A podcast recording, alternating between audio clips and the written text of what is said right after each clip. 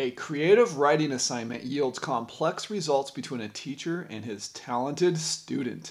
That is the plot synopsis of Miller's Girl, starring Martin Freeman and the very beautiful Jenna Ortega. I saw this film at the movies. It was, I believe, a limited release, only having grossed $206,000 worldwide. It runs for an hour and a half approximately. The film is about a presumed relationship between a teacher and his student, and it's one of those time old stories. Now, in this case, the story is a little bit reversed in that it is the student who is pursuing the teacher in this this one. The teacher, played by Martin Freeman, plays the part of Jonathan Miller. He was a little bit in a rough patch in his marriage, and his wife was an alcoholic. And you have the very pretty Jenna Ortega putting her moves on him, so to speak. She played the part of Cairo Sweet. And it seems highly unlikely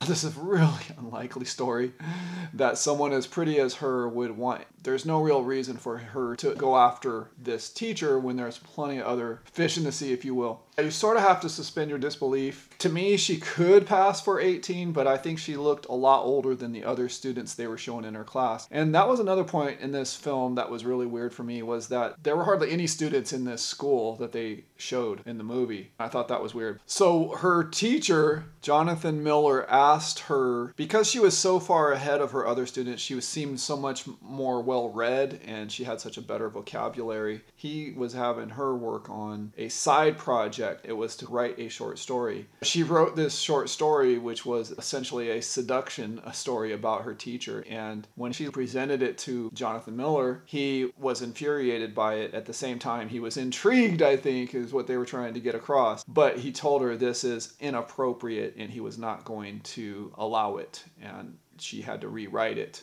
And so that was sort of the plot line that was going on. And after that, there was a scene where he went to her house because she forgot something, like her phone or something. And he went back to return it. And there was this scene that they showed, and it was unclear whether or not it really happened, which was that she kissed him or they kissed each other. So there was like this kiss, and it was like right there, you were thinking, oh boy, if that was the teacher, he is crossing the line. But because they were showing some flashbacks, it wasn't really clear if that really happened or if that was part of her imagination. Moving on towards the end of the film, she ultimately is unhappy when he rebuffs her advances she decides to file a complaint against him to the school board of directors. Then an investigation ensues. You're kind of wondering what's going to happen. Is he guilty or is he not guilty? Or are they going to find that he crossed the line or didn't he cross the line? Or was she lying or not? And there was nothing really other than that kiss. If that kiss actually happened, there was nothing that I think inappropriate in their relationship other than maybe maybe he was having some ungodly thoughts or something like that but